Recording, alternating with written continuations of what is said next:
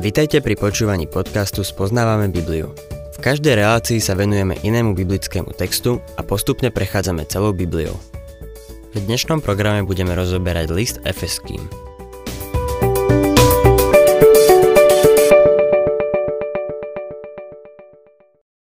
Milí poslucháči, vraciame sa späť k prvej kapitole Efezanom, ktorá hovorí o tom, že cirkev je Kristovo telo. Boh Otec cirkev naplánoval a teraz sa nachádzame v odseku, kde vidíme, že Boh Syn za cirkev zaplatil. Prvá vec, ktorú tu máme, je, že nás vykúpil skrze jeho krv. Máme vykúpenie. V minulej relácii sme sa bližšie pozreli, čo to vykúpenie je. Je to nádherné slovo. Znamená to, že zaplatil cenu, aby nás spasil. Že sme boli zapredaní hriechu a otroci hriechu. A on zaplatil tú cenu a teraz máme odpustenie hriechov. Božie odpustenie je iné ako ľudské odpustenie. Dnes človek odpustí druhému dlh, ktorý nebol zaplatený, hoci zaplatený mal byť. Božie odpustenie sa zakladá na skutočnosti, že trest už bol vykonaný a cena zaplatená. Kristus zaplatil za nás výkupné svojou krvou. Ako sme videli, je to nádherné vykúpenie. Znamená to, že išiel na trh s otrkmi hriechu a zaplatil za nás. Kúpil nás všetkých. Ale je tu aj ďalší výraz, ktorý používa a tým je exagorazo, čo znamená, že si nás vzal. Vykúpil si nás pre seba. To je niečo osobné. Je z toho osobný vzťah. A potom je tu ďalšie krásne slovo lutro, čo znamená, že išiel na trh a kúpil nás, aby nás oslobodil. Ján osem tridsaťšesť. Ak vás teda Syn vyslobodí, budete naozaj slobodní. Zo samotného slova vykúpenie vyplýva, že Boh sa ťa nikdy nespýta, čo si pre neho urobil. To je to, čo je na milosti krásne. Keď ťa Boh spasí milosťou, nerobí z teba dlžníka. Vykúpil ťa, aby ťa oslobodil. Niekto sa však spýta, ale nemáme mu slúžiť? Určite áno, ale na úplne inom základe. Na základe nového vzťahu, ktorým je láska. Pán Ježiš povedal, Ján štrnásť pätnásť, ak ma milujete, budete zachovávať moje prikázania. Nepovedal, pretože za vás zomieram, budete zachovávať moje prikázania. Povedal, ak ma milujete. Ak ho miluješ, chce, aby si mu slúžil. Ak ho nemiluješ, tak na to zabudni. Dnes sa tak veľa hovorí o odovzdaní sa Bohu. Milý poslucháč, máme toho tak málo, čo by sme mu mohli odovzdať. Máme mu však odpovedať svojou láskou a to je niečo úplne iné. Úplne iný základ. Milujeme ho, lebo on najprv miloval nás. Raz dávno som počul jeden príbeh, ktorý by sa dnes nemal rozprávať, ale aj tak ho rozprávam. Ilustruje dôležitú pravdu. Na juhu Spojených štátov, ešte začias otroctva, bolo jedno krásne dievča, ktoré predávali na trhu otrokov. Bol tam jeden veľmi krutý otrokár, brutálny človek, ktorý si ju chcel kúpiť. Vždy, keď navýšil ponúkanú cenu, to dievča sa skrčilo a na tvári sa jej zjavil strach. Bol tam istý plantážnik, ktorý bol ohľaduplný k svojim otrokom a začal o ňu dražiť. Ponúkol vyššiu cenu ako ten druhý chlap a kúpil si ju. Zaplatil za ňu a začal odchádzať. Dievča išlo za ním, ale on sa k nemu otočil a povedal mu: "Nechápeš to. Kúpil som ťa, aby si bola slobodná."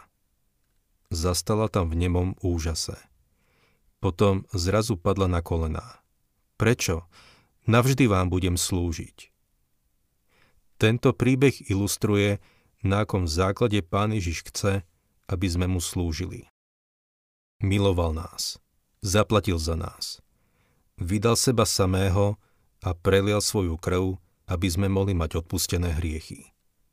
To všetko je naše, keď k nemu prídeme a príjmeme ho ako svojho spasiteľa. Čo ak niekto povie, ale ja ho nemilujem. Potom ťa nežiada, aby si mu slúžil. Ale ako miluješ, chce, aby si mu slúžil. O tom to celé je. Teraz prichádzame k ďalšej veci, ktorú som načrtol na záver ostatnej relácie. Kristus nám zjavil tajomstvo svojej vôle.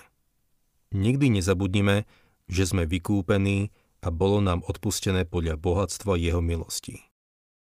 Efezanom prvá kapitola, ôsmy až desiaty verš, ktorou nás zahrnul vo všetkej múdrosti a rozumnosti, keď nám dal poznať tajomstvo svojej vôle podľa svojho milostivého rozhodnutia, v ktorom si predsavzal, že podľa plánu, až sa naplní čas, zjednotí v Kristovi ako v hlave všetko, čo je na nebi i na zemi. Aký význam má tajomstvo v písme? Ako som minule naznačil, nie je to žiadna záhada. Nie je to niečo, čo napísala Agatha Christie. Ani to nie je žiaden Sherlock Holmes. Tajomstvo v písme je, že Boh zjavuje niečo, čo dovtedy nezjavil. A nie len to, ale nemožno ho odhaliť ľudským úsilím, lebo je to zjavenie od Boha. Boh ho zjavuje v správnom čase a už potom nie je skryté. Zjavuje dosť na potvrdenie danej skutočnosti, a to bez odhalenia všetkých podrobností. V Novej zmluve je veľa tajomstiev. Uvediem zo pár z nich. Tajomstvo nebeského kráľovstva, tajomstvo zatvrdenia Izraela v tomto veku, alebo tajomstvo premenenia živých veriacich na konci tohto veku, alebo tajomstvo novozmluvnej cirkvi ako jedného tela, pozostávajúceho zo Židov a pohanov. Viete o tom, že Boh nám nepovedal všetko? Je veľa vecí, ktoré nám Boh nepovedal. Je veľa otázok, ktoré by som sám rád položil Bohu. Veľa ľudí mi posiela otázky a snažím sa na ne odpovedať. A ja mám otázky, ale neviem, na koho sa mám s nimi obrátiť, lebo tu na zemi nikto na ne nemá odpovede. Jedného dňa nám ich zjaví. Tajomstvo je teda niečo, čo Boh predtým nezjavil, ale teraz nám to zjavuje. V prečítaných veršoch je jedno úžasné tajomstvo, ktoré nebolo zjavené v starej zmluve. Vychádzajúc z gréckej gramatiky, dovolím si trochu preformulovať verše osem a deväť, ktorou nás zahrnul, keď nám vo všetkej múdrosti a rozumnosti dal poznať tajomstvo svojej vôle podľa svojho milostivého rozhodnutia. Všimnime si, že všetká múdrosť a rozumnosť podľa správnosti patrí k deviatemu veršu. Čo je tajomstvo jeho vôle? Predovšetkým to, čo je zjavené podľa múdrosti a rozumnosti. Nie je to nejaké jednoduché á bé cé. Som úprimne rád, že je veľa organizácií a jednotlivcov, ktorí sa snažia šíriť to, čo nazývajú jednoduché evanjelium. Som pánovi vďačný za ľudí, ktorí mi píšu, že moja prezentácia evanjelia je jednoduchá a zrozumiteľná. Veľmi si to cením, lebo je to naša povinnosť. Doktor Ironside hovoril: dajte koláčiky na spodnú poličku, aby na ne deti dočiahli. Existuje jednoduché evanjelium, ale musím povedať, že existuje aj hĺbka a Božia múdrosť, s ktorými sa nepopasujeme len tak ľahko. Niekedy vôbec nie. Musíme zapojiť všetku mentálnu bystrosť, aby sme sa pokúsili porozumieť niečo z Božích zámerov a Božieho plánu. Boh chce, aby sme tieto veci vedeli, lebo teraz je toto tajomstvo zjavené. V desiatom verši čítame, že podľa plánu, až sa naplní čas, zjednotí v Kristovi ako v hlave všetko, čo je na nebi i na zemi. Slovo plán v našom texte je preklad gréckeho slova oikonomia, čiže ekonómia. Oikonómia je ďalšie slovo podobné tajomstvu. Veľakrát ho ľudia chápu nesprávne. Niektorí učitelia Biblie ho chápu ako časové obdobie či vek, čo je nesprávne. Žijeme vo veku milosti. To je časové obdobie. Oikonómia je slovo, ktorého význam možno chápať ako správcovstvo, správu alebo administratívu. Ide o poriadok alebo systém, ktorý je spustený do prevádzky. Je to spôsob, ako niečo robiť. Uvediem príklad.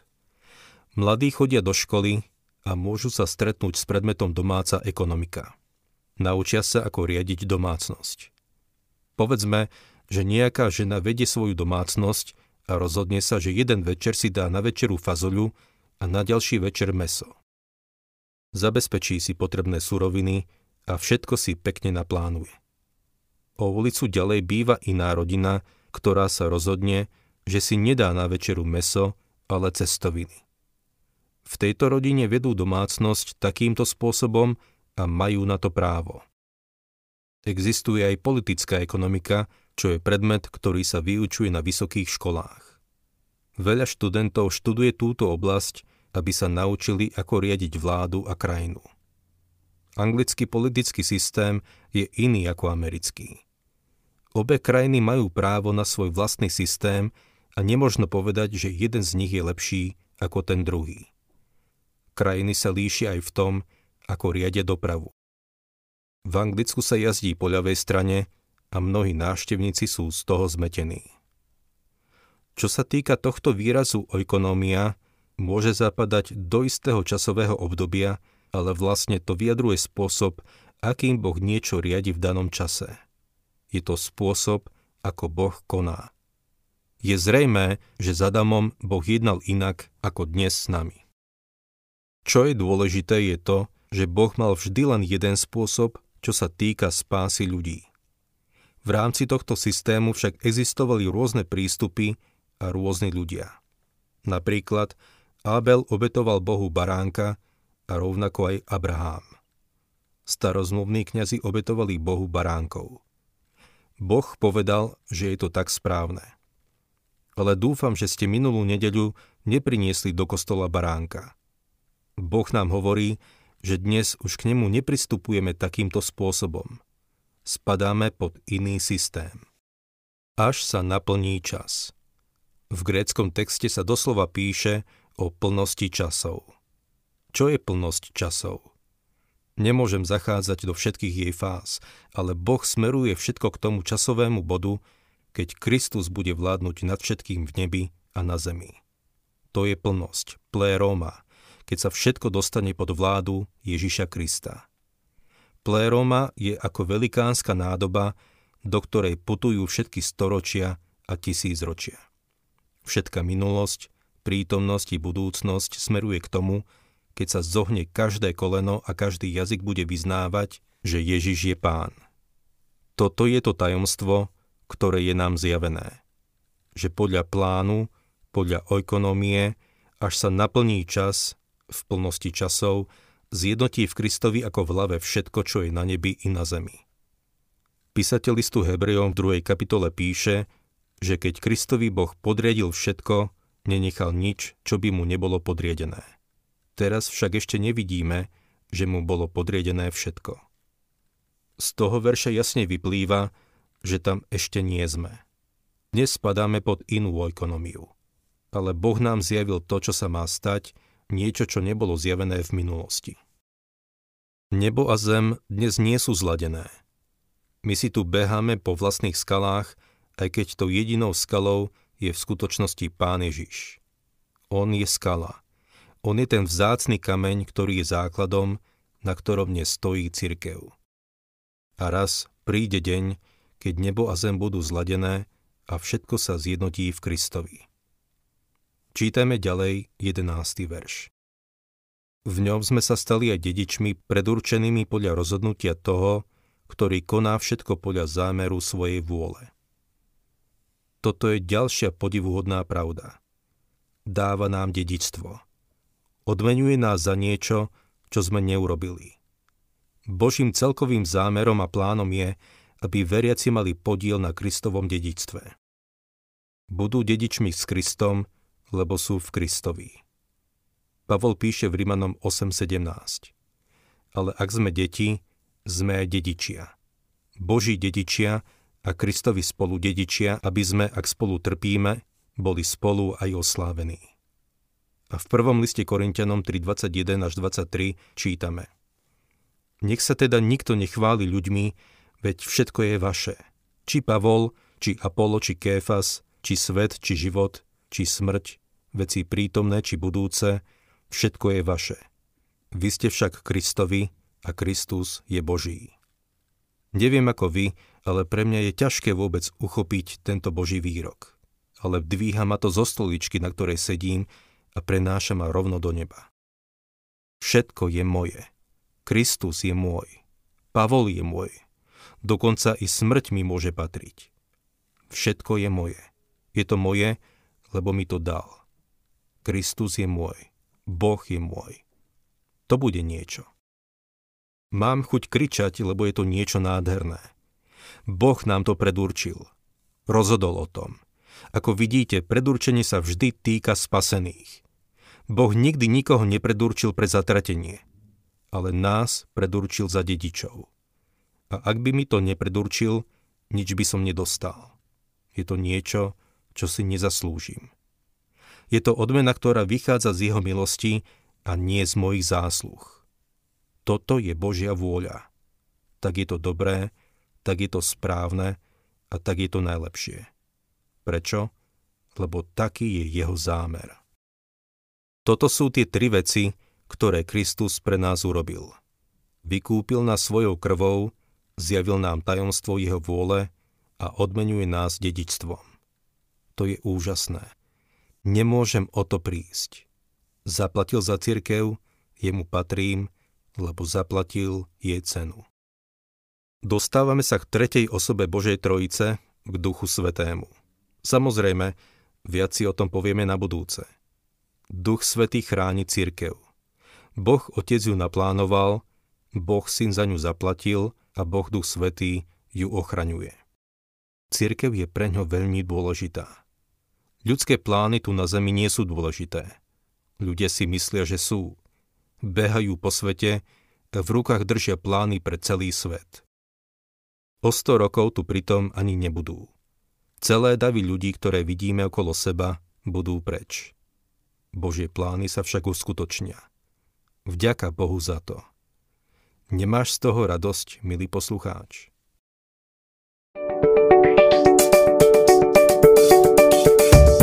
Ak sa vám páči program Spoznávame Bibliu, budeme radi, ak ho odporúčite svojim známym a dáte like, alebo nás začnete sledovať na facebookovej stránke Spoznávame Bibliu. A ak vás niečo oslovilo alebo zaujalo, napíšte nám cez Facebook alebo na adresu spoznávame bodka bibliu zavináč gmail bodka com.